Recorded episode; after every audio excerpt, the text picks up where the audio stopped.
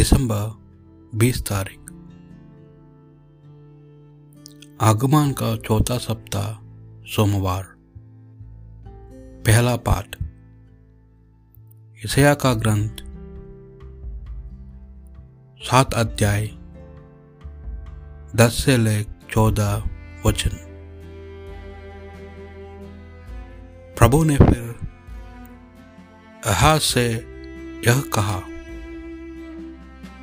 चाहे अधोलोक की गहराई से हो, चाहे आकाशी की ऊंचाई से, अपने प्रभु ईश्वर से, अपने लिए एक चिन्ह मांगो।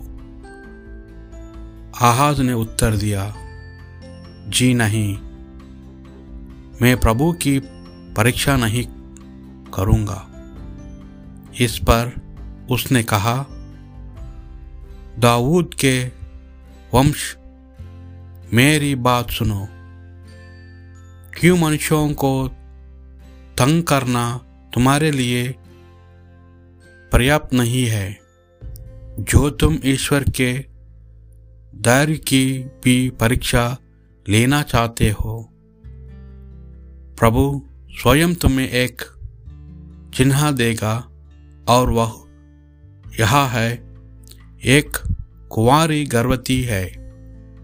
वह एक पुत्र को प्रसव करेगी और वह उसका नाम इमानुएल रखेगी।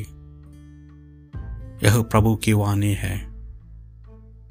सुसंचार, संत लूक, एक अध्याय, छब्बीस लेख, अट्ठाईस वचन तक।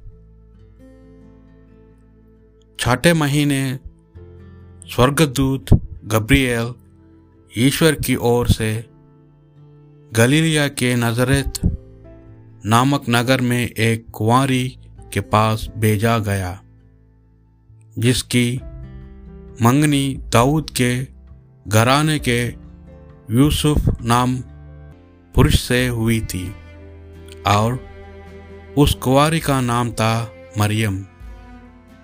वह इन शब्दों से घबरा गई और मन में सोचित रही कि इस प्रणाम का अभिप्राय क्या है। तब स्वर्गदूत ने उस, उससे कहा, मरियम, डरना नहीं, आपको ईश्वर की कृपा प्राप्त है। देखिए, आप गर्भवती होंगी, पुत्र प्रसाव करेगी और उनका नाम ईसा रखेगी। वे महान होगा और स्वच्छ प्रभु के पुत्र कहलाएगा। प्रभु ईश्वर उन, उन्हें उनके पिता दाऊद का सिमास प्रदान करेगा।